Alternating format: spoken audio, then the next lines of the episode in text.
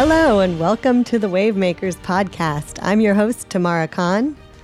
Well, other than some extreme weather here in Texas lately, I feel pretty lucky that it's been a good June so far. Aside from celebrating the UN World's Ocean Day on June 8th by helping promote ocean tech startups on a panel with the Seaworthy Collective, I was delighted to see that President Biden declared June to be National Ocean Month here in the US. I'm glad that our government and and anyone really acknowledges the ocean provides vast benefits to our society resources and food and jobs, half the oxygen in the air that we breathe.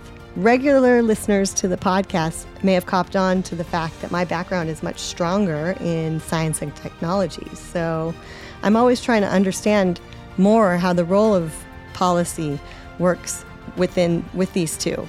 So, one of my first questions when I was reading about the proclamation of National Ocean Month was what does this sort of presidential action do? Luckily, I know a guy who would be a great person to ask this and plenty of other questions.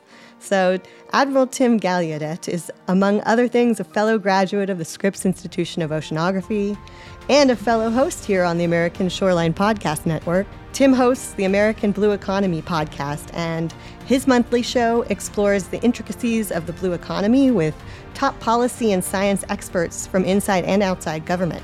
Tim has, I believe, over 30 years of career with the Navy, including as the oceanographer of the Navy, and even had a tenure as NOAA's acting administrator. There is so much more that I could say about Tim, but for now, I'll just say that I know him as a well spoken, ocean adoring, and all around great guy that's out there sincerely having a great impact. So it's my pleasure. Hi, Tim. I'm so thrilled to have you on the show. Gosh, Tamara, what a gracious introduction. And I'll forever remember Ocean Adoring as, as my favorite moniker. Thank you so much. I mean it, Tim. I, I guess I met you in San Diego. I know you as this ocean advocate. So I'm really excited to get to, to start where I usually start with my guests and just hear a little bit about your background and how you how you got here, where you came from. Yeah, you bet. Well, shoot, let me start off by saying I grew up in Southern California, and I remember learning about Scripps, uh, our, our institution that we share together, uh, when I was a, a, swimmer. I was a competitive swimmer, and I was racing in this annual La Jolla Rough Water Swim and uh, that was right across the La Jolla Cove from the Scripps Pier. And uh, I, I, learned about this institution that was dedicated to studying the ocean, and I committed myself then and there to wanting to go there and to work on the ocean and do everything I could to learn more about it and be a champion for it.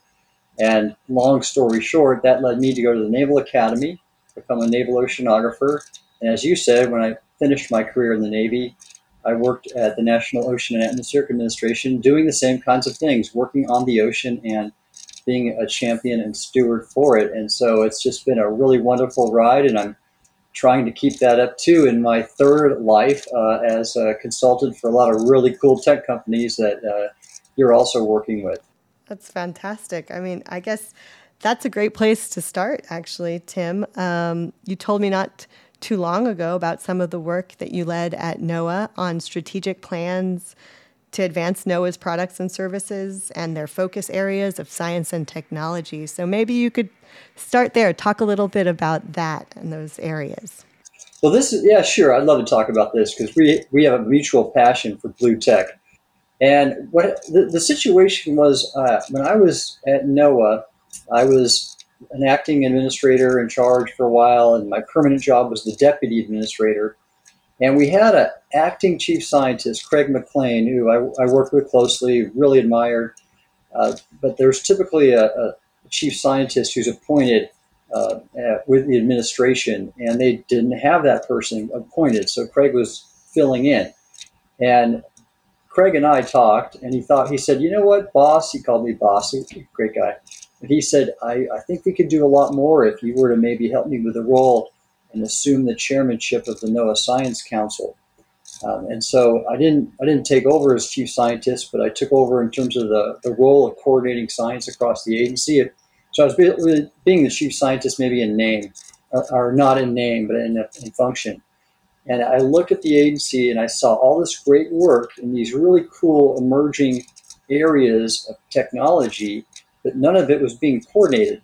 And so I decided to form teams, executive committees for these six areas, and we developed strategies and plans to coordinate work across the agencies. And, and the six of them are uncrewed systems or, or drones, auton- or uh, pardon me, artificial intelligence, a thing called omics, which is like microbiological big data. It's very cool, like environmental DNA as an example. And then citizen science, cloud, computing and services, and data. So those are six strategies and plans we developed. And if you want to dive into any one of those, I can because uh, there's a really a lot of fascinating ocean applications of all of them. You know, the one that strikes me is the omics, but I, I want to set that aside for a moment and go first to the unmanned or uncrewed systems because we've had quite a, a couple of guests here on the on the show that have been working in that field. So to have you expand on on what's going on in that field and how government and science interact in that field would be great. Can I hopefully not too detrimentally interrupt us. I have to say that I know Craig as well. And I wanted to say that you and he share something in my mind that you're both fantastic MCs and and speakers. I I know Craig from um, he was our MC at a Blue Tech Week conference or two in San Diego that is there to support ocean technologies. And I know you from MCing the first time I met you was MCing um, an event that honored a great oceanographer, Dr. Walter Munk. So I, I just think you two are, we must come from the same stock. well, well, we, we have uh, a lot, lot in common. Uh, we're both uh, scuba divers, for example. Uh, he's a he's a varsity wreck diver, that's for sure. Uh, oh, I'm wow. still, yeah, yeah, and you can see our audience cannot see, but I have a picture of myself scuba diving on a wreck uh, in my studio.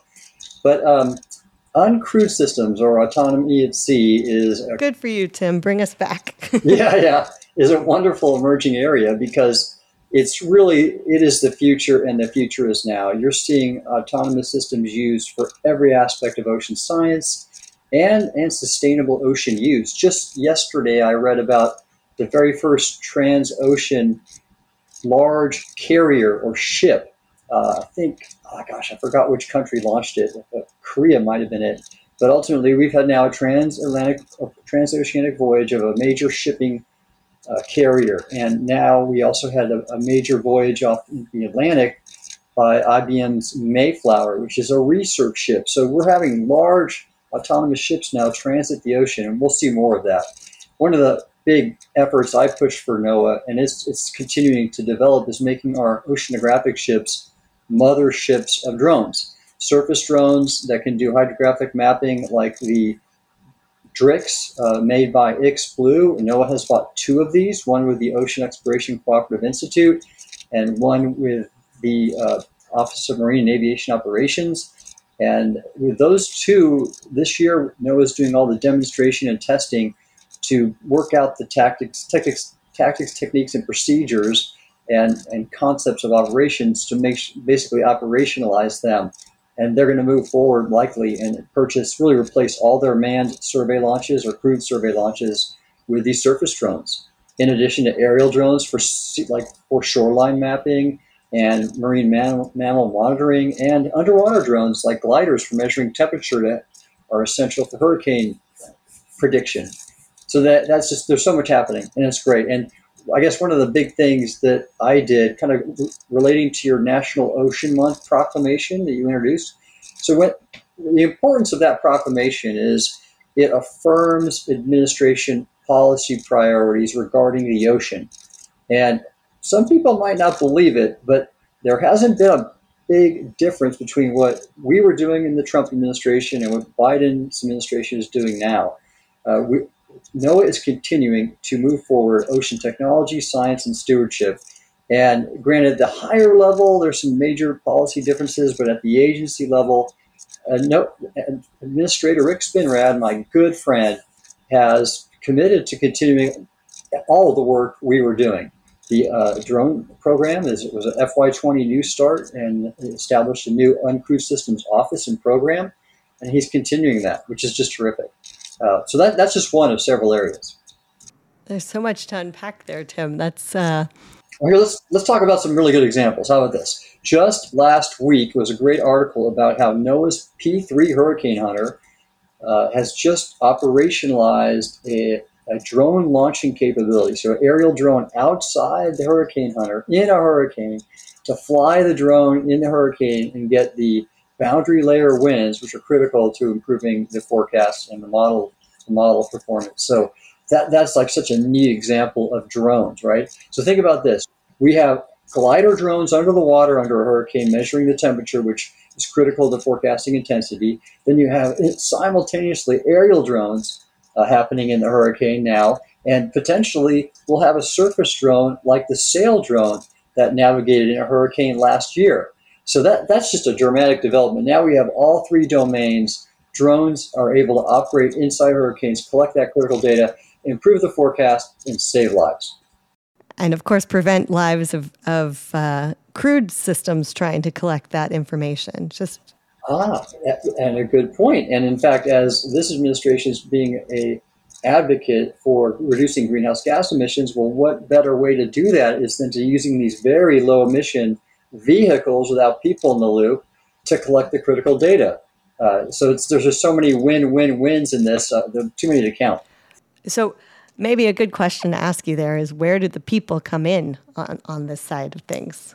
Well, that's a great question, Tamara. You know, because I joke about when I was leading the Navy's underwater drone fleet, the largest one in the Navy is operated by my former command. We, we joked that there is no un, there's no such thing as an uncrewed uncrewed system. You need people to maintain them and configure them with sensors, for example, and also process the data and and then put the data in the hands of decision makers. So there's a lot of the, the steps are automated, but you always have to have a person in the loop guiding the development and the execution. So very good point. And actually, I love this too, by the way, because in the Navy, for example, I worked with the University of Mississippi to establish the very first uncrewed maritime systems certification course. So basically, drone pilot course. And now, now NOAA is a part of that course as well. And so, and I've met, I have met NOAA Corps officers who were certified as ROV pilots and drone pilots. And, and actually, the, the one in particular that I mentioned, I, I remember he has now become a regular pilot. So he can fly an ROV, a drone, and a real plane. How neat! That's funny that you say that. I just uh, I mentioned to you that I went on a fishing trip, and the captain of my of my vessel was actually a retired Army uh, veteran, and had become a fisherman and a pilot and a drone pilot. And he was no spring chicken, so I was pretty impressed. yeah, how about you? You can teach an old dog new tricks. How about that? An old sea dog. An old sea dog. Those sea dogs never, never stop going. Um, well, you mentioned also about Saildrone and IXBlue. So those are two private companies that are working with a public agency like NOAA. So maybe you can go into that. I really love that intersection of, of public private. I do too. This is something that when we were at when I was at NOAA, I worked at Champion, and we signed about a dozen agreements with both private sector uh, and uh, philanthropic organizations to advance NOAA's capabilities. And I, I think uh, stepping up back a bit, uh, the former White House science advisor was a man named Kelvin Droegemeier, a meteorologist and vice president of research at University of Oklahoma. So big weather person, but he really embraced ocean technologies. And so we, for example, put out an ocean proclamation uh, every June of the time I was at NOAA, saying many of the things that were in the most recent one about administration being committed towards ocean science, technology, and stewardship. And uh, Kelvin, he he was a great big thinker. And when he first took over, he talked about the fact that there was the we're, that we're in a second bold era of American innovation right now. And what he was referring to was the first bold era, which was after World War II.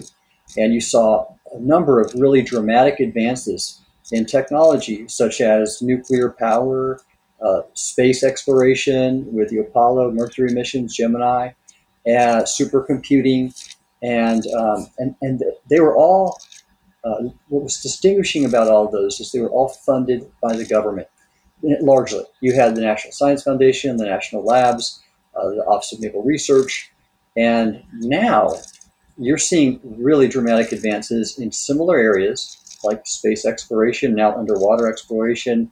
Um, you have things like uh, artificial intelligence. But all the major advances, drone technology we talked about, are happening in the private sector.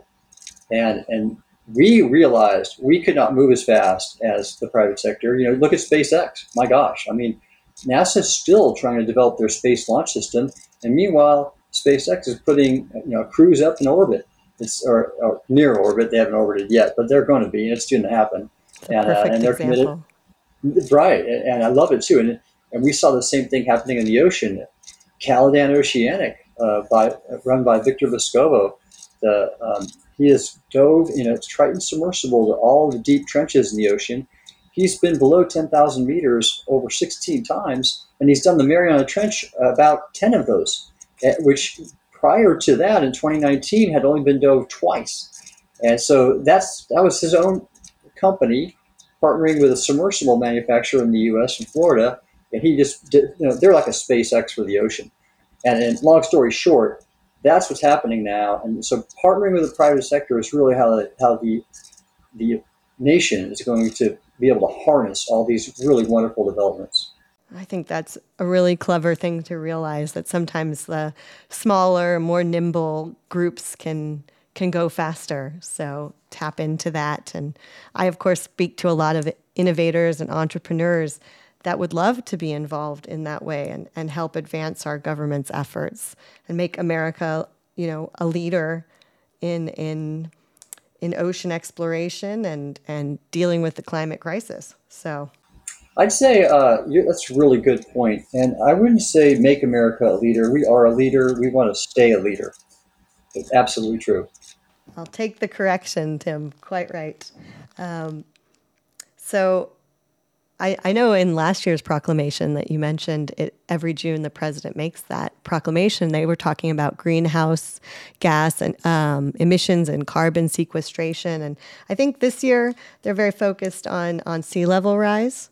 So and understanding and mitigating and adapting to the to that crisis, as well as these um, severe weather events. So I really appreciate the example that you gave about how NOAA is involved in in tracking that. That that to me is really pertinent to people. And one of the the reasons I do this podcast is to really to explain to people why these things matter. Even if you don't live right next to the ocean, that it, it affects you and and everything going on in public private partnerships with ocean tech affects you in some way. Oh, absolutely true. And I've written a number of op-eds about this that the people talk about climate and the challenges of climate change. Some people will call it a crisis. I, I really don't. we have a lot of crises right now. I, I think when we talk like that, there's some crisis fatigue happening. I just like to focus on the solutions. And what I think are some of the most powerful solutions are happening in the commercial ocean and weather tech field. You know, for example, what, what are we talking about when we talk about climate change? Well, we're talking about long-term trends of weather. And what are the biggest challenges of weather? Well, severe storms and flooding. Flooding is what kills people. Storm surges and hurricanes kill more people than winds. And, and then flooding from rivers or flooding, inland flooding or coastal flooding. Uh, it, we're seeing a pretty dramatic increase in that. NOAA recently published an annual report on high tide and uh, sunny day flooding. And so that's what causes property damage too. And how do we get around that? Well, there's these long-term adaptation challenges with respect to infrastructure, et cetera, that uh, hopefully some of the infrastructure investments recently passed will address. But the like day-to-day uh, work uh, or day-to-day kind of impacts that can be adapted to best are through better weather forecasts. Uh, and that, that's why improving NOAA's model was a big focus of our work. We uh, created this program called the Earth Prediction Innovation Center, or EPIC, to improve the American weather model. You hear about this talk, you know, whenever you watch, you know, the morning, Good Morning America or whatnot, they'll talk about the American model and the and the, the European model, outclassing it. Well, That is changing because we put in place a, a number of things through the EPIC program to rapidly harness uh, graduate students and academia to improve the code development of our model uh, rapidly and continuously. Before, it was just a number of government modelers in the Earth uh, um, Environmental Modeling Center and the Weather Service that were updating the mod- model at a very at a slower pace. And now you have academia and the private sector helping rapidly advance the, the model. And so, and that, that, that is what is going to help people adapt is having better predictions and warnings about the severe weather, about the flooding that killed people in their basements in New England uh, after Hurricane Ida. More people died in New England from Hurricane Ida than on the Gulf. That's crazy. And so, uh, and that, that's because we didn't have super fine scale uh, to the not like not only to the block but to the house, uh, like knowing which basements were going to flood.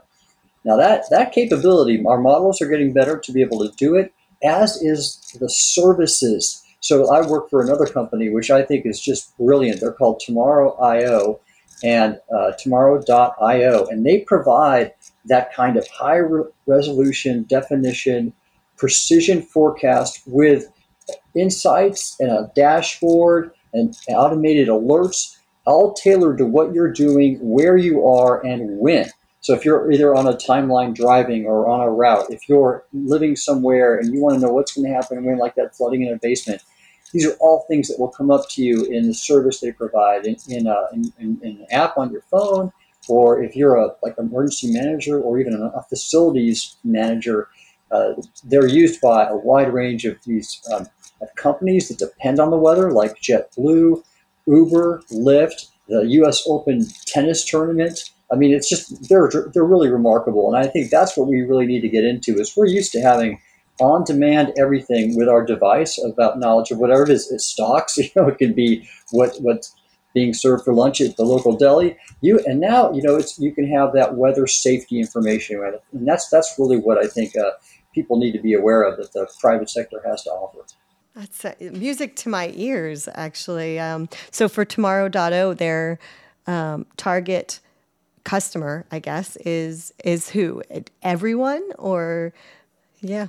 Everybody. Now, just you name it. Whatever. If, I can't think of a single American business or person, citizen, that's not affected by the weather. So that, that's their market. And uh, like like for, consider this, uh, Tamara, rail lines. So rail lines, we're talking about the supply chain and all this U.S. seaports uh, being congested, and well, none of those goods that come overseas or go from here to overseas get anywhere without the rail lines, and and th- that transport is significantly affected by winds. And when you have high crosswinds going over a rail line, that is a bad day for that rail line. And they, they plan their operations around those wind events. And you know, derailments are very costly, can cost lives, certainly cost a lot of product, and um, and then and, and in time of delivery. And so knowing the weather, and these rail lines are always routing around weather, but using the applications that this company tomorrow.io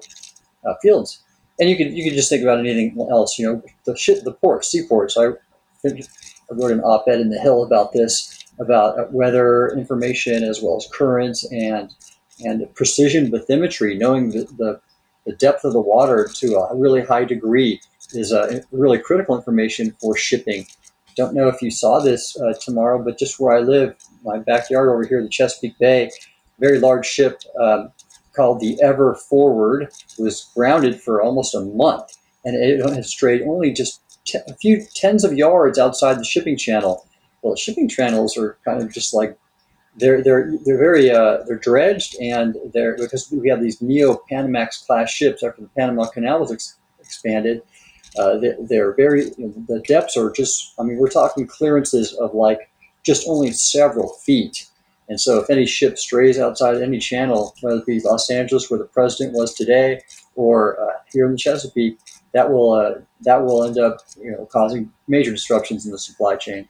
So all this information, this data, the technology that provides it is uh, is uh, really helping secure and keep this free flow of trade and business. Very, very familiar with that, Tim. I, I brought in some ships into ports, including in Charleston, and had to be very aware of with our operations, like just the the depth, the draft of the vessel, and even see, you know, um, high tide, low tide, and, and how it would affect our timing. So you bring up all these things that can affect the rail and the port system, and in turn, that affects everyone who's waiting on packages, and uh, anything you order goes goes through that transport of some sort. So the next time you're wondering why your Amazon package gets delayed, you never know. It could be because they didn't have good information about what was coming in the ports and stuff. So I hope uh, they're not going to rename that Ever Forward vessel, by the way, seeing as it, it got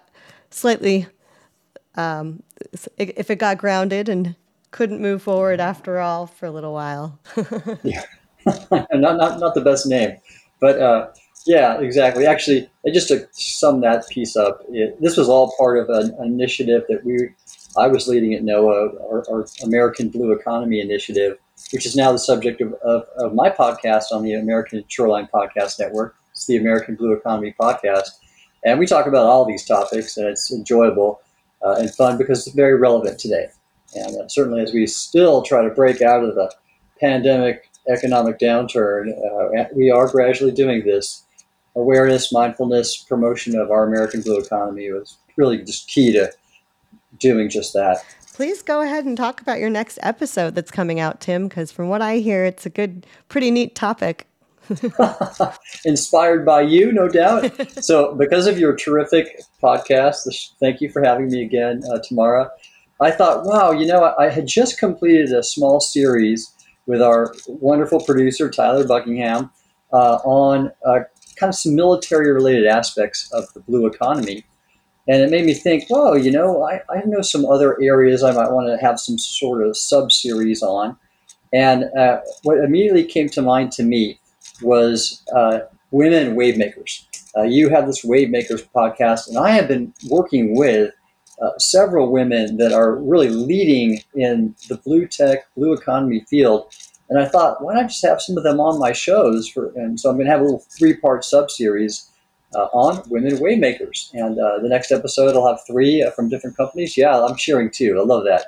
And uh, um, from one is going to be this next one will be a company called Sofar Ocean. They're a buoy and data company, and their government lead is Tosca Lichtenheld, and I'm going to have her on. I'm going to have a woman named Celeste Larue, who is I just spoke with recently and today, and she she is fielding a seafood analytics software suite to basically help you check to make sure your seafood is not illegally caught. So we have a buoy tech company, and then we have a, a kind of a software analytics company, and that's called the that's called Seafood Check. And then um, uh, the next guest I'm going to have is a woman named. This is all on one show. The next show, Patty Gross, and she is with a conservation nonprofit called Force Blue, and she's the dive safety op, uh, officer and and I love I love seeing conservation uh, uh, involved in blue economy discussions because blue economy refers to uh, a sustainable economy that's not primarily extractive, but can can, can you know, continue to conserve re- the resources at a sustainable rate. And so that's why I wanted to make sure Patty got on. Plus, like we talked about scuba diving and Craig McLean, and so Patty's kind of of the same cut of the same cloth, if you will. Absolutely, I think that's so fantastic to to have that focus on on the diversity side of things. I know one part in the proclamation this month that caught my eye was that um, it wasn't just about science and solutions, but recognizing that indigenous people and their local knowledge are important as well. So really like that blue blue tech, the blue economy is focused on that kind of thing. Um, and yeah. The the other thing you mentioned there about seafood check is interesting to me because I, I think I know a lot of people who do care um, that they want to support the right, say, seafood companies or re- eat at the right restaurants and do the right thing, not support the the illegal fishing community, but maybe don't know how. So things like that enable people to to take action. This is great, uh, Tamara. We were, we were just talking about this, Celeste and I, and right now, uh, the system as it exists, the various certification organizations, I think there's like Fishwatch and several others, they're, they're not very comprehensive or robust. And some of the, the certifications are such that they are, they're not like, they're not necessarily the product you're getting there. It's, it's the, it's maybe just to, at the fishery level. So it might be like, oh, okay, uh, Chilean sea bass, sustainably caught, or you know, without bycatch or illegal fishing, if you will. Um, but there's it, they don't really refer to your plate; they're referring to the fishery, and so it's not it's not the data is incomplete. And and I think what Celeste is going to be able to do is provide an analytics based service to get there. And, uh, so we're hoping to create a movement, and it's maybe a few years off, but if we could get NOAA enforcement, fisheries enforcement folks, and potentially uh, customs and border folks, and maybe even the major seafood distributors to start wanting to uh, invest and, and, apply this uh, analytics package, we might be able to uh, get more people aware of the potential of really being able to understand if your your seafood, your you know your um, dish at a, at a restaurant on the waterfront is is something that was not caught illegally. That's our goal. Fantastic. Yeah, yeah. It's it's okay if it's going to take a little while. You have to start somewhere, of course. And before I run out of time with you, Tim, I, maybe you could touch upon uh, what you were saying there um, about these companies getting maybe funded by government entities and, and other invest- investors. Do you have any advice for the entrepreneurs that listen and come on my show for how to do that? Right. Well, patience is one. The, the, getting on government contracts is not easy. Uh, actually, what I found, and I, I'm working with about 15 companies. I counted the other day. It's kind of crazy. 10 nonprofits and five research institutions right now, and and getting government contract work is hard. Uh, I wish it was easier, um, but ultimately, I found that the one of the best ways to do it, if you're really, especially if you're a startup, is find partners. Uh, like, for example, I, one of the companies I work with, I really love, they're called Lynker, and they're NOAA's biggest contractor.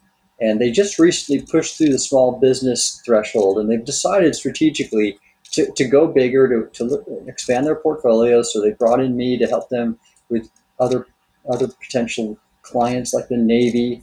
And um, what they've been really masterful at is uh, partnering with other smaller startups that maybe have a niche capability. And so I would, my top advice for any any blue tech startup is find a good partner. Um, and then, and, it could be it could be someone like Lynker, a bigger one that, that you form a, form a joint venture partnership with, um, or and I'm not trying to be advertising, but so, or you could bring in someone like me, just who knows government contracting and offices, and I found that to be super beneficial. Some of the countries, uh, companies I work with right now, um, I, I, am some of the work I'm just doing for free because I believe in them. Like like Celeste, I'm just doing pro bono work only. So find an ally who knows how to knows how to navigate the government, and uh, and and then with that, you know, either of those approaches, I think will could be very beneficial. I think that's a great advice. I, the partners and collaboration piece of Blue Tech is one of my favorites because I, as I often say, the ocean sort of connects us all. So we all need to be connected to make things better for the ocean. Amen. You know, that's funny. When that company Sofar, the Buoy Data Company, they're brilliant, and that's their that's their basically their company motto of you know, connecting the oceans for to better the planet. I think you touch a lot upon that um, and about the data and knowledge translation. Like you, you have to make sure you're bringing not just big data, but knowledge and information to people and the entities. So maybe having good partners can help you focus on doing that well as well. I think so. I, I think so. I see that. I see that happening quite a bit in industry. And again, it was a big focus of ours at NOAA is bringing in diverse groups and teaming with uh, multiple players and stakeholders to uh, kind of, in a way, rising tide lifts all boats, and uh, to just bring up the, the, the level of either service or uh, capability. Tim, you, you mentioned before that the second bold era that we're era that we're in and i'm just wondering in your opinion where do you see us going from here? Where what wonderful things might come out of this era of, of public private partnerships and blue technology companies the small the large? Yeah yeah there's so much happening Tamara. Gosh where do i begin? Uh, well let's let's talk about let's go back to the science and technology areas and what I'm seeing now is transformational advances in our ability to understand the ocean, to the science, the uh, ability to protect and the health of the ocean and preserve it, and uh, and the ability to sustainably use it. So those are kind of the three areas I look at the ocean right now through. I look at again science and understanding, protection and health, conservation, and then sustainable use. And in all of those, the, the advances are really quite remarkable. Let's like omics. We, we mentioned that environmental DNA, micro. Basically, it's like it's all this microbiology. It's it's proteomics, transcriptomics, metabolomics. It's uh, next generation gene sequencing is what allows for it. Think about this. You know, I don't know if you've ever done. Have you done 23andMe? Oh, I know about it. I have not done it yet. Well, I have. I have, and, and my wife and I both did. It was a fun Christmas present last year. But you have this now. You have next generation gene sequencing and, and, our ability to understand DNA. Like it used to take supercomputers to do this, and now I've seen the devices. They're almost as small as your iPhone, and and that's what's helping us now map the like for example the sea the the the, uh, the microbiome as well as the, uh, e- the entire ecosystems. So, for example, a NOAA ship used to have to, still does, goes out and does a seafood, pardon me, a stock assessment survey uh, to assess the distribution and abundance of certain fishes, and then the fisheries catch fisheries council set catch limits based on those. Uh, important fisheries management tool. These stock assessments, ships go in, they spend a lot of time, they emit a lot of greenhouse gases, and they scoop up a lot of sea life. It's all totally invasive, and you can't replace it. So you just kill a bunch of fish to basically protect the fish. Kind of ironic.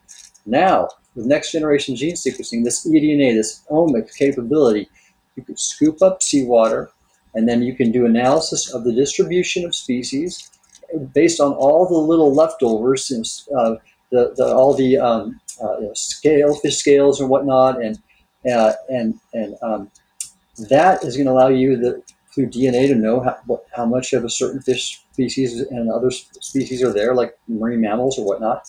And recently, the, the key thing was understanding the abundance. And we've recently shown, we, the scientific community, NOAA, uh, has been able to estimate abundance of certain stocks. And that's a harder one to do. I won't go into the math and science on that now.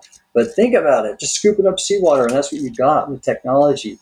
Beautiful. I mean, it's totally less costly, less intrusive on the environment. And that's just representative of one of many uh, capabilities that are emerging to better understand the ocean, to sustainably use it, and ensure its health.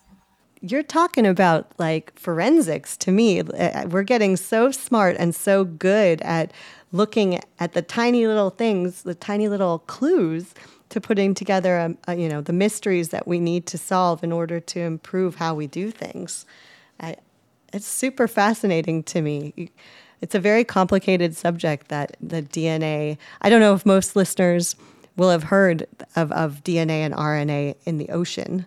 So definitely interesting to hear about how fish leave their little skin cells, their scales behind, just like someone someone would on land. You're, you, it's a good. Uh, you, you, captured it perfectly. The it's marine CSI. and speak, and I should share with you this Tamara. You'll like this funny, I, I did one of the nonprofits I work with is called the Marine Conservation Science Institute, MCSI, Marine CSI. And they're, there's, they have a very uh, kind of specific focus. They're into white shark conservation, great white shark conservation. And, uh, and so they're, they don't use eDNA yet, but they do use photo identification of individual white sharks taken during surveys off uh, in the Eastern Pacific. And I was my wife and I had the great experience of participating in one of those. So we went cage diving for three days with great white sharks, uh, which and we and all our data was used in a scientific study of the population. We identified individuals in the population. Some were new, some had been before, And that long-term 22 time, time series is uh, being used to assess the health of the Eastern Pacific ecosystem. Fun stuff, I will tell you. That's very fun and very adventurous. What a cool career to have, Tim. I'm glad you're inspiring our young listeners to. Oh, well, yes, I, I, highly encourage anyone to do it. Now, and, and be mindful, this isn't Discovery Channel Shark Week stuff. That's a lot of hype. This was legitimate scientific uh, uh, principal investigators, uh, Michael Domeier and Nicole Nasby Lucas. Nicole is a contractor at NOAA. I met her when I was the deputy administrator, and I wanted to actually go support one of her expeditions.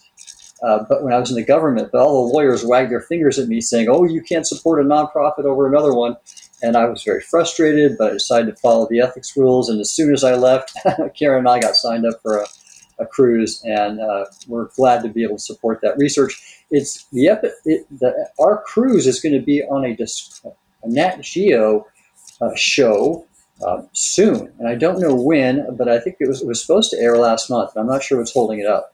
Very neat. I, I, if you can give us any information on how to how to tune into that, that's the kind of thing I would love to share with my listeners. And maybe I'll have you, Tim, leave us with uh, whatever kind of inspirational takeaways you'd want people to take. I, I will tell you that I have read a lot of your opinion pieces in The Hill, and one of the things that struck me while reading a recent piece was how your diving experience have really influenced what you're doing and, and how much effort you're putting into this sustainable ocean um, effort. So, anything you can leave us with would be great. Oh, I'd love to do this, Tamara. And thanks so much for having me. And thanks for hosting this wonderful show. I love the title, uh, it just resonates with me in every way. And uh, I guess the advice I would give relates to a LinkedIn post I shared on World Oceans Day. And if anyone wants to check out my profile, uh, I think it's Rear Admiral Tim Gallaudet uh, on LinkedIn. Uh, you'll you'll be greeted with a pretty impressive photo from my post on June 8th, and it was really short. Actually, I was so busy that day, and I only thought about posting something for World Oceans Day quite late in the day. But uh, what I said, I put a picture of me, and I was free diving with a shark, and it's a really dramatic photo, actually. And uh, I, I said that uh, basically having worked on, uh, in, and above the ocean for four decades um, really makes me passionate about recognizing World Oceans Day and that um, I'm looking forward to more decades to come diving into what we all love. And, uh, and that's what it is. We're diving into what we love. Do what you love. If you love the ocean like me, do something about it. Uh, my daughter, for example, is uh, has that passion. She carried it with us. She's a scuba diver, like like I we are, everybody in my family, and we had a great dive with Caribbean reef sharks this last uh, summer. And we're going to go do whale sharks off Isla Holbox in the Yucatan in August for her graduation present. And, and Laurel is her name, and I love her. She's the greatest she majored, well, she wanted to be a marine biology major. And marine biology is hard, you know, just tough, tough major. And so uh, she switched majors to communications and but kept her minor in marine biology.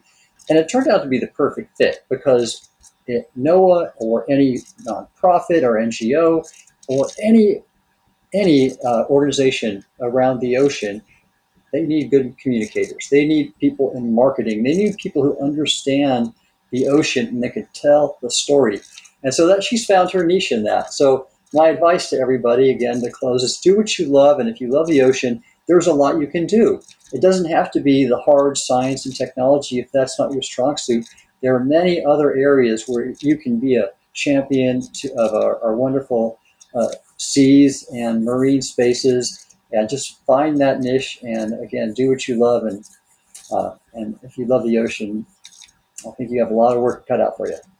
That's perfect. So thank you so much, Tim. I agree so wholeheartedly that there are, the workforce development piece of what we do is so important and so inspiring. And I know I've spoken to a lot of students that want to be marine biologists and don't do it because maybe their parents say there's no career in that. But turns out there is. So absolutely. And there's so much other, you know, there's I, I, everybody kind of gravitates to marine biology because of the charismatic megafauna draw, but that's all great. But there's so many cool jobs in regarding the ocean and coasts. And I love the American Shoreline Podcast Network for promoting them and yours specifically. So uh, I just encourage all your listeners to keep listening to your great show. And thanks for having me. Thanks very much for taking the time to be on, Tim. I know you've got a, a lot going on and a lot of companies you're supporting, a lot of initiatives you're working on, and then, of course, your own podcast, the Blue Economy Podcast. Tune in to Tim Gallaudet's. And, well, thank you again to the American Shoreline Podcast Network for hosting both of our shows. Thanks to the listeners, as always. And reach out on Instagram at Lady Blue Tech, where I'm on LinkedIn. I'll be sure to to link Tim's profile on LinkedIn as well in the description of the show. And please feel free to reach out if you're interested in sponsoring an episode or if you know of an innovative ocean technology that's making some waves.